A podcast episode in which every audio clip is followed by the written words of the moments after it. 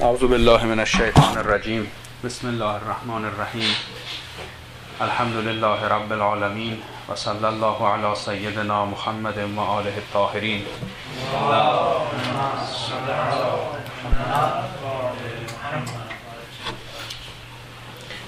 در توضیح دعاهای امام سجاد موسوم به مناجات خمسه عشر هستیم.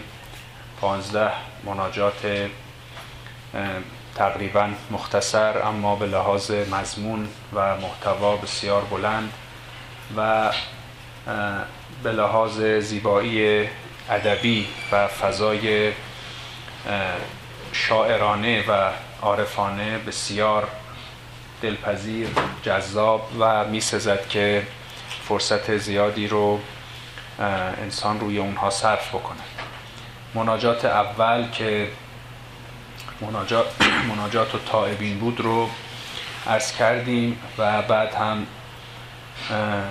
مناجات دوم که مناجات شاکین بود اهل شکایت و درد دلها و شکایت های امام رو از خلال این مناجات دیدیم.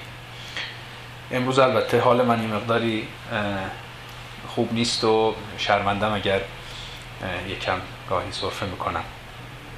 از این, از این بابت منو ببخشید. مناجات سوم که موضوع جلسه امروز ما هست مناجات الخائفین است.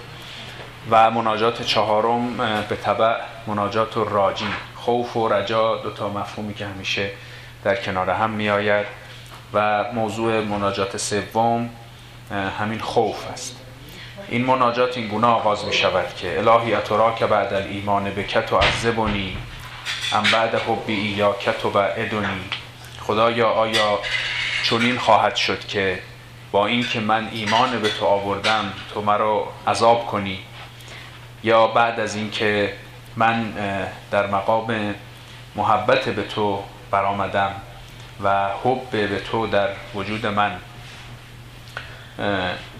جا گرفته آیا تو مرا از خودت دور خواهی کرد؟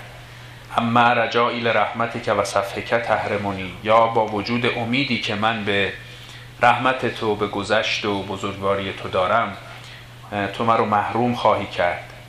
اما از تجارتی به افوکه تسلمونی یا با اینکه من پناه به عفو تو می‌برم تو مرا وا خواهی گذاشت و مرا تسلیم عذاب خواهی کرد.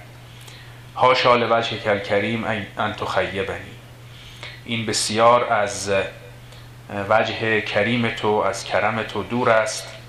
هاشا که تو چنین بکنی و مرا نومید بکنی. فضای خوفالود این دعا به این ترتیب است. خوف یعنی ترس. ترس از دست دادن چیزی.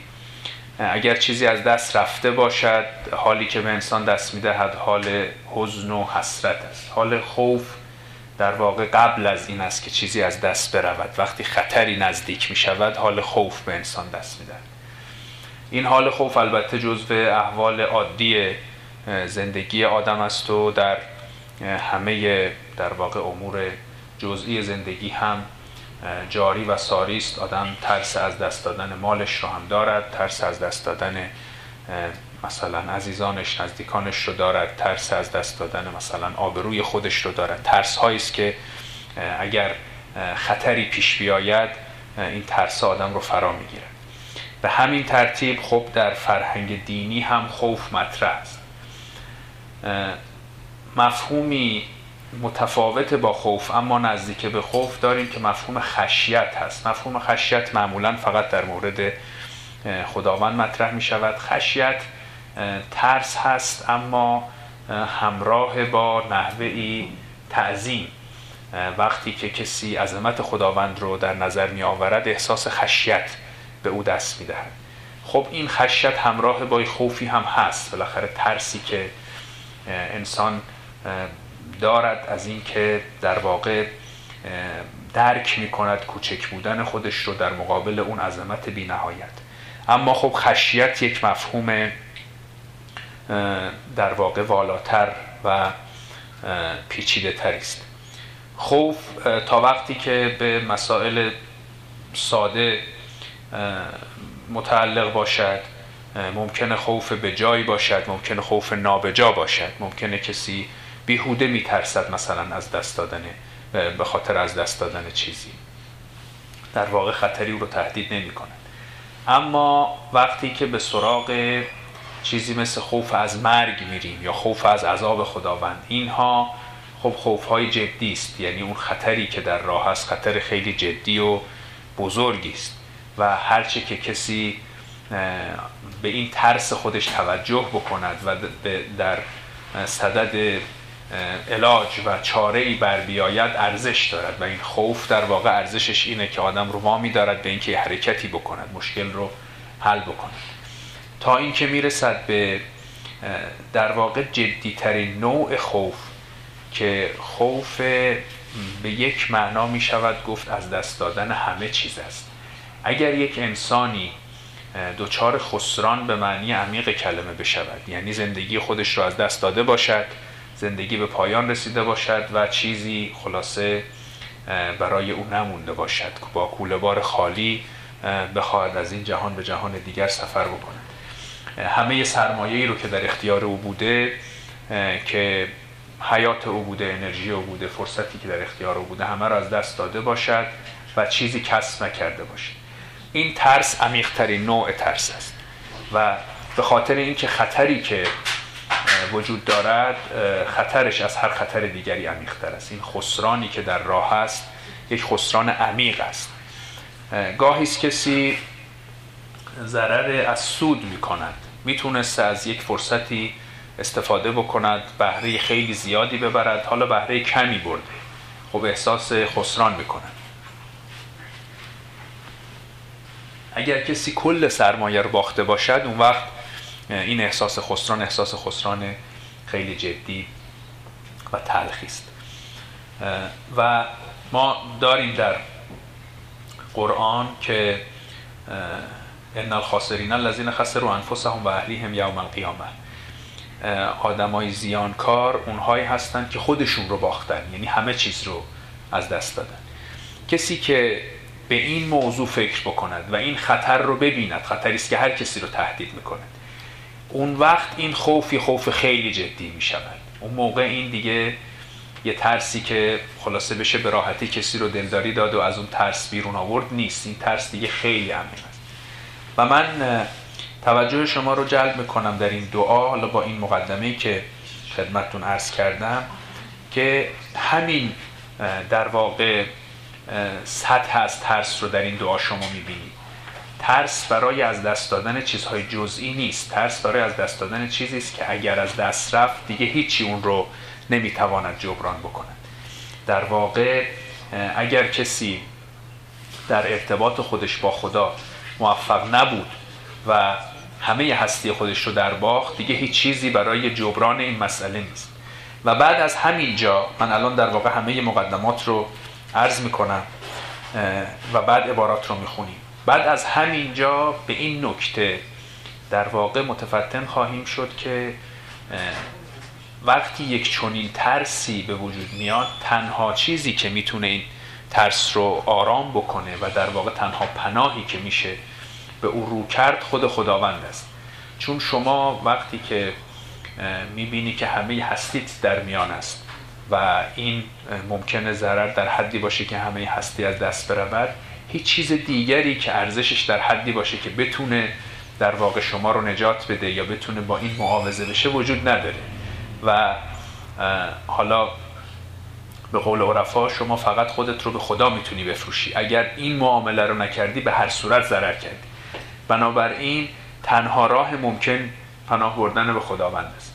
و اینکه در دعاها ما جاهای مختلفی می‌بینیم که به خداوند عرض می‌کنن که از این ترسی که ما داریم تنها پناه و تنها امان تو هستی این در واقع یک جور زیباسازی لفظی نیست که بگیم حالا پناه های مختلف پناهگاه های مختلفی هست. حالا برای زیبا کردن عبارت ایشون گفته که تنها پناه دوی این تنها پناه بودن یه موضوع خیلی عمیق فلسفی و روانیه. میشه از زاویه بحثای استراب که روانشناسان اگزیستانسیالیست دربارش صحبت می‌کنن حتی در این مورد صحبت کرد.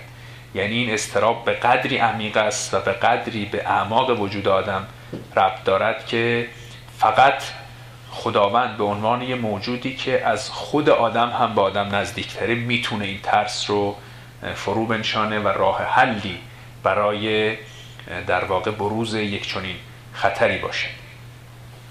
من حالا این مقداری بیشتر از عبارات دعا رو می‌خوانم.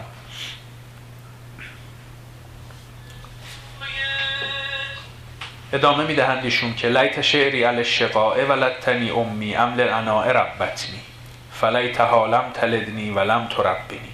عبارات خیلی زیباست. میگه کاش می‌دانستم که آیا مادر من مرو برای شقاوت و بدبختی زاده و برای اینکه من به یک رنج و عذاب ابدی بیفتم مرو بزرگ کرده.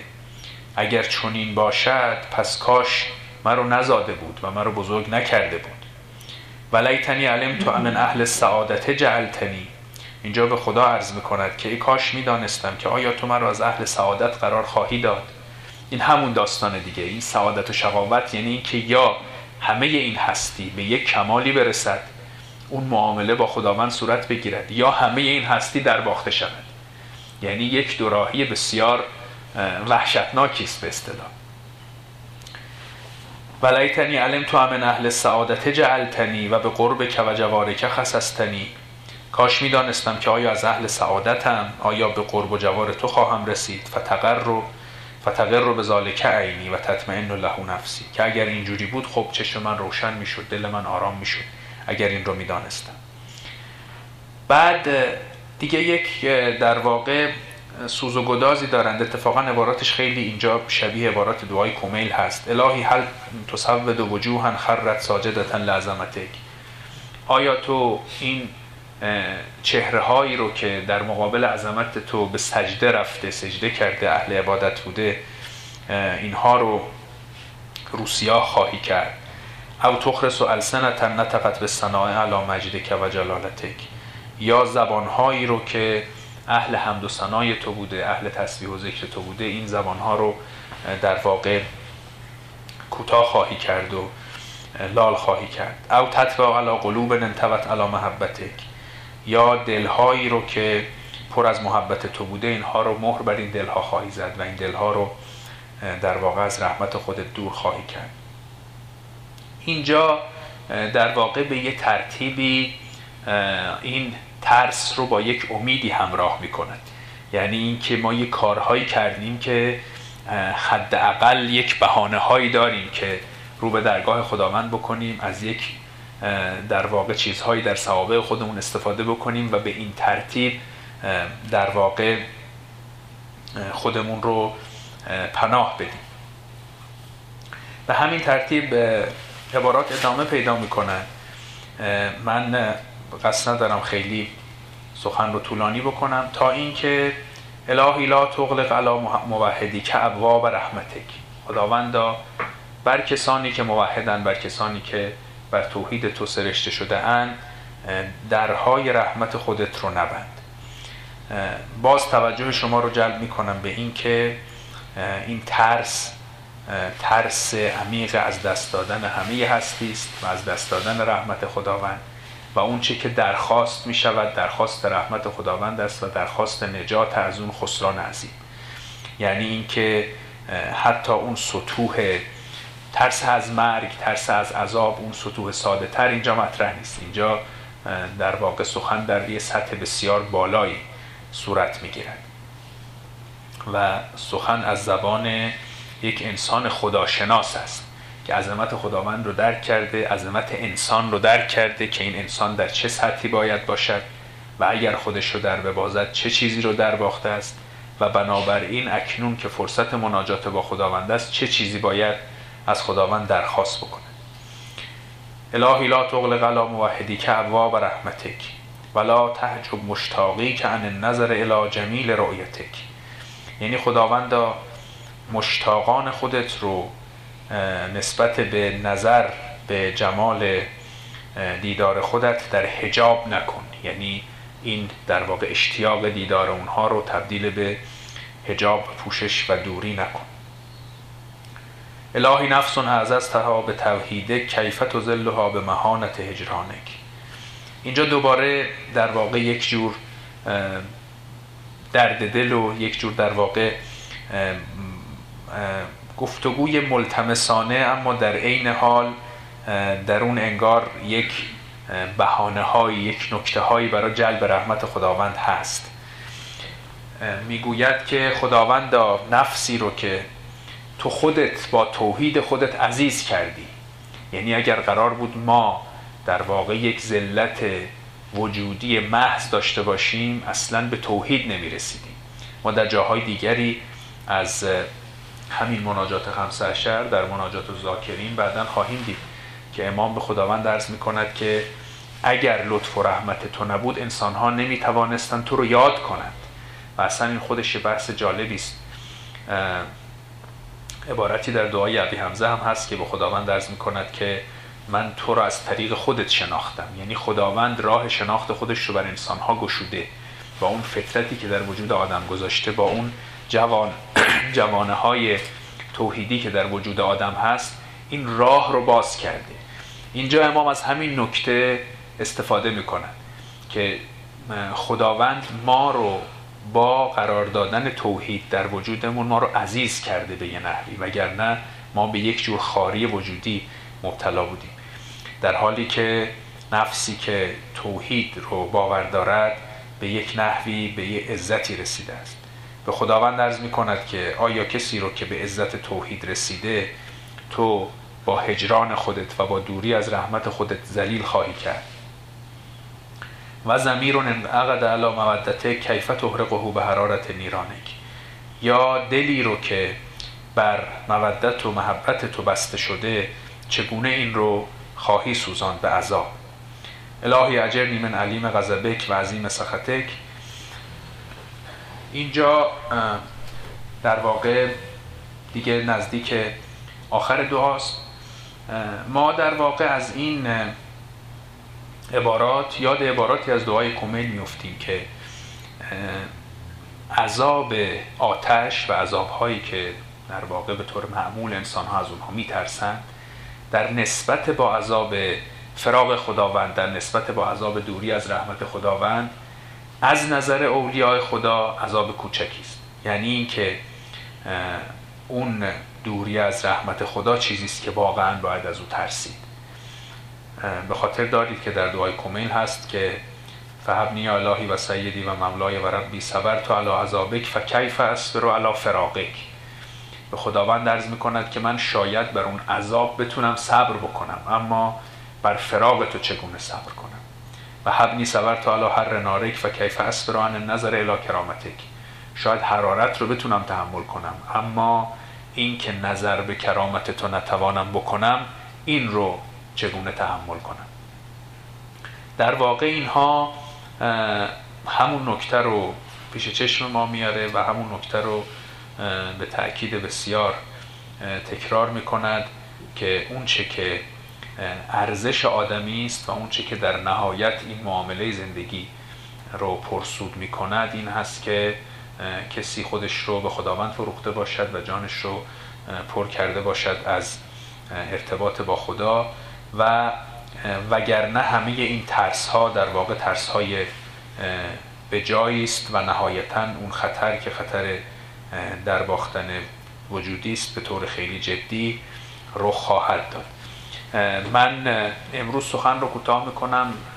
امیدوارم که بعدا در باب همین ترس های وجودی که الان بهش اشاره کردم بیشتر صحبت بکنیم. همون استراب های اگزیستانسی که فیلسوفان و روانشناسان گفتن و در واقع میشه به طور عمیقتری دید که این خوف به این شکل که ما در این مناجات الخائفین امام سجاد می‌بینیم یک خوف بسیار عمیقی است و به ترتیبی که عرض کردم از ترس های ساده و عادی زندگی فراتر می بعد امام با ذکر اسماع حسنای الهی مناجات رو ادامه می‌دهند. یا حنان و یا منان یا رحیم و یا رحمان یا جبار و یا قهار یا غفار و یا ستار.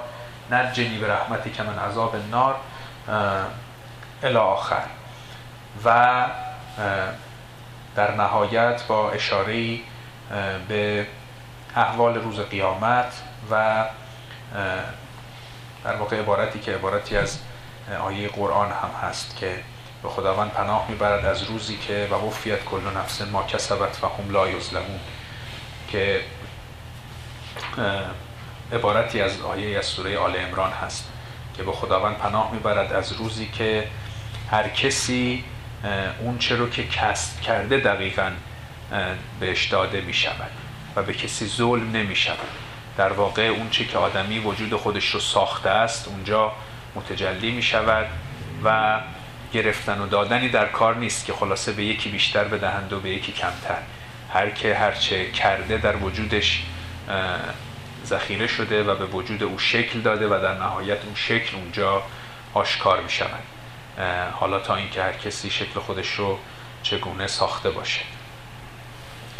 امیدوار هستم که ما همچنان از معارف این دعاها استفاده بکنیم و توفیق داشته باشیم که در محضر درس امام سجاد بنشینیم به مناجات ایشون گوش فرا بدهیم و از اون نکته های خداشناسی انسانشناسی بگیریم و انشاءالله که این تلاش ما مغرون به نتیجه باشد و ما در رسیدن به قرب الهی موفق باشیم انشاءالله. و السلام علیکم و رحمت الله